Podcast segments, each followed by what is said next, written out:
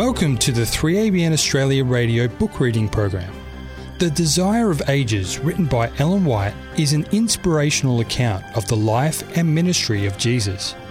What you are about to hear is a dramatised audio version of this book, created by Nancy Hamilton Myers.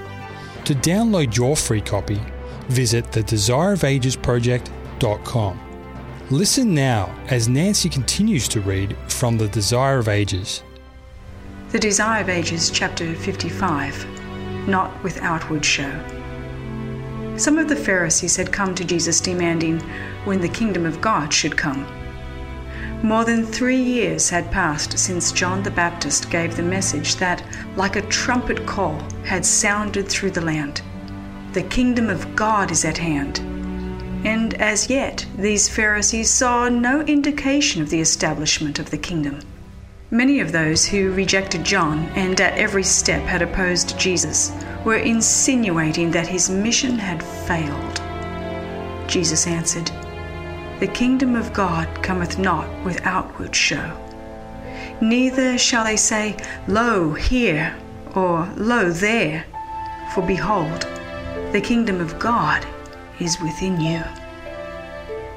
The kingdom of God begins in the heart Look not here or there for manifestations of earthly power to mark its coming. The days will come, he said, turning to his disciples, when ye shall desire to see one of the days of the Son of Man, and ye shall not see it. Because it is not attended by worldly pomp, you are in danger of failing to discern the glory of my mission.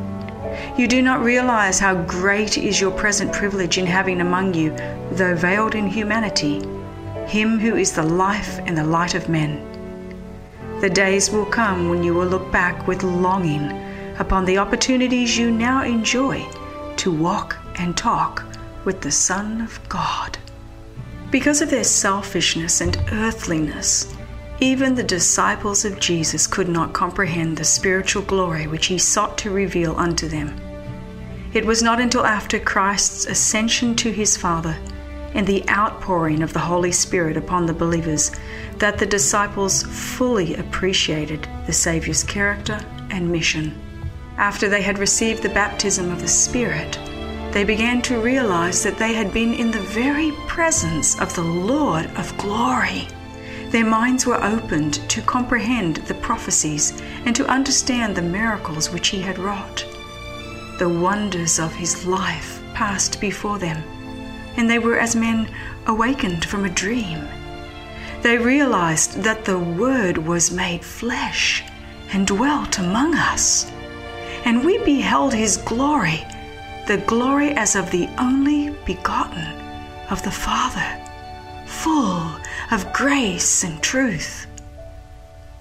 Christ had actually come from God to a sinful world to save the fallen sons and daughters of Adam the disciples now seemed to themselves of much less importance than before they realized this.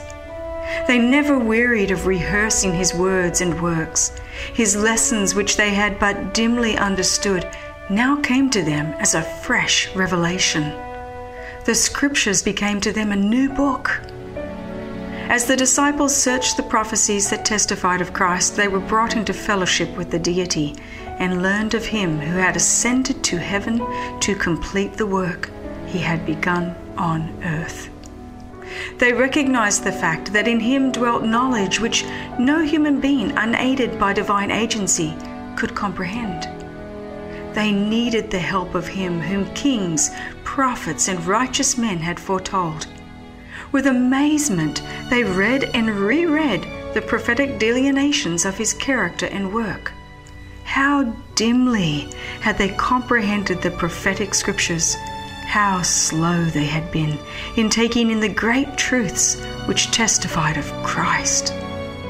Looking upon him in his humiliation as he walked a man among men, they had not understood the mystery of his incarnation, the dual character of his nature. Their eyes were holdened so that they did not fully recognize divinity in humanity. But after they were illuminated by the Holy Spirit, how they longed to see him again and to place themselves at his feet. How they wished that they might come to him and have him explain the scriptures which they could not comprehend. How attentively would they listen to his words. What had Christ meant when he said, I have yet many things to say unto you, but ye cannot bear them now? How eager they were to know it all! They grieved that their faith had been so feeble, that their ideas had been so wide off the mark, that they had failed of comprehending the reality. A herald had been sent from God to proclaim the coming of Christ and to call the attention of the Jewish nation and of the world to his mission, that men might prepare for his reception. The wonderful personage whom John had announced had been among them for more than 30 years, and they had not really known him as the one sent from God. Remorse took hold of the disciples because they had allowed the prevailing unbelief to leaven their opinions and becloud their understanding. The light of this dark world had been shining amid its gloom, and they had failed to comprehend whence were its beams. They asked themselves why they had pursued a course that made it necessary for Christ to reprove them. They often repeated his conversations and said, Why did we allow earthly considerations and the opposition of priests and rabbis to confuse our senses so that we did not comprehend that a greater than Moses was among us, that one wiser than Solomon was instructing us. How dull were our ears, how feeble was our understanding. Thomas would not believe until he had thrust his finger into the wound made by the Roman soldiers.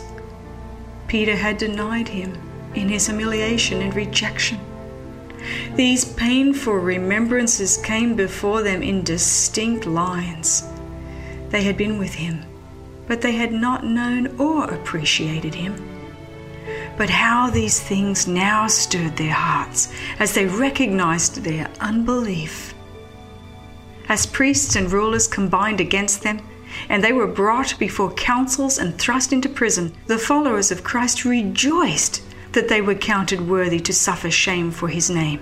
They rejoiced to prove before men and angels that they recognized the glory of Christ and chose to follow him at the loss of all things. It is as true now as in apostolic days that without the illumination of the divine Spirit, humanity cannot discern the glory of Christ. The truth and the work of God are unappreciated by a world loving and compromising Christianity. Not in the ways of ease, of earthly honor, or worldly conformity are the followers of the Master found. They are far in advance in the paths of toil and humiliation and reproach, in the front of the battle against the principalities, against the powers, against the world rulers of this darkness against the spiritual hosts of wickedness in the heavenly places. And now, as in Christ's day, they are misunderstood and reproached and oppressed by the priests and the Pharisees of their time. The kingdom of God comes not with outward show. The gospel of the grace of God, with its spirit of self abnegation, can never be in harmony with the spirit of the world. The two principles are antagonistic. The natural man receiveth not the things of the Spirit of God, for they are foolishness unto him. Neither can he know them, because they are spiritually discerned. But today in the religious world, there are multitudes who, as they believe, are working for the establishment of the kingdom of Christ as an earthly and temporal dominion. They desire to make our Lord the ruler of the kingdoms of this world the ruler in its courts and camps, its legislative halls, its palaces and marketplaces. They expect him to rule through legal enactments enforced by human authority.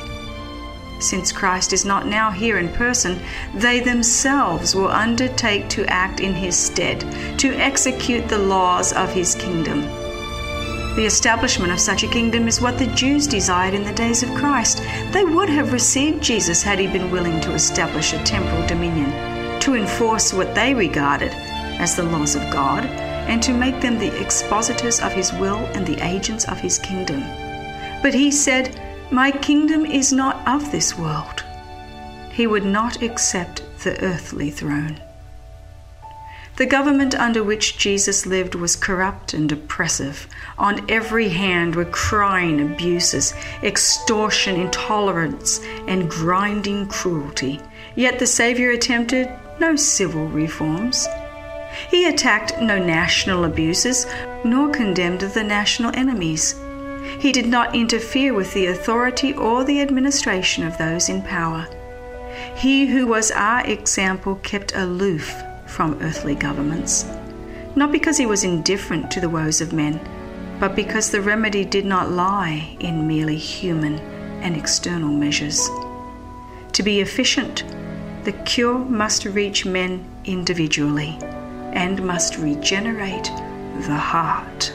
Not by the decisions of courts or councils or legislative assemblies, not by the patronage of worldly great men is the kingdom of Christ established but by the implanting of Christ's nature in humanity through the work of the Holy Spirit.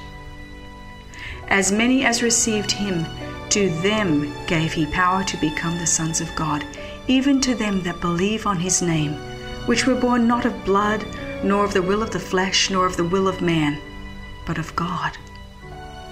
Here is the only power that can work the uplifting of mankind and the human agency for the accomplishment of this work is the teaching and practicing of the Word of God. When the Apostle Paul began his ministry in Corinth, that populous, wealthy, and wicked city, polluted by the nameless vices of heathenism, he said, I determined not to know anything among you save Jesus Christ and Him crucified writing afterward to some of those who had been corrupted by the foulest sins, he could say, But ye are washed, ye are sanctified, but ye are justified in the name of the Lord Jesus and by the Spirit of our God. I thank my God always on your behalf for the grace of God which is given you by Jesus Christ. Now, as in Christ's day, the work of God's kingdom lies not with those who are clamoring for recognition and support by earthly rulers and human laws, but with those who are declaring to the people in His name those spiritual truths that will work in the receivers the experience of Paul. I am crucified with Christ. Nevertheless, I live. Yet not I, but Christ liveth in me. Then they will labor as did Paul for the benefit of men he said, Now then, we are ambassadors for Christ. As though God did beseech you by us, we pray you in Christ's stead, be ye reconciled to God.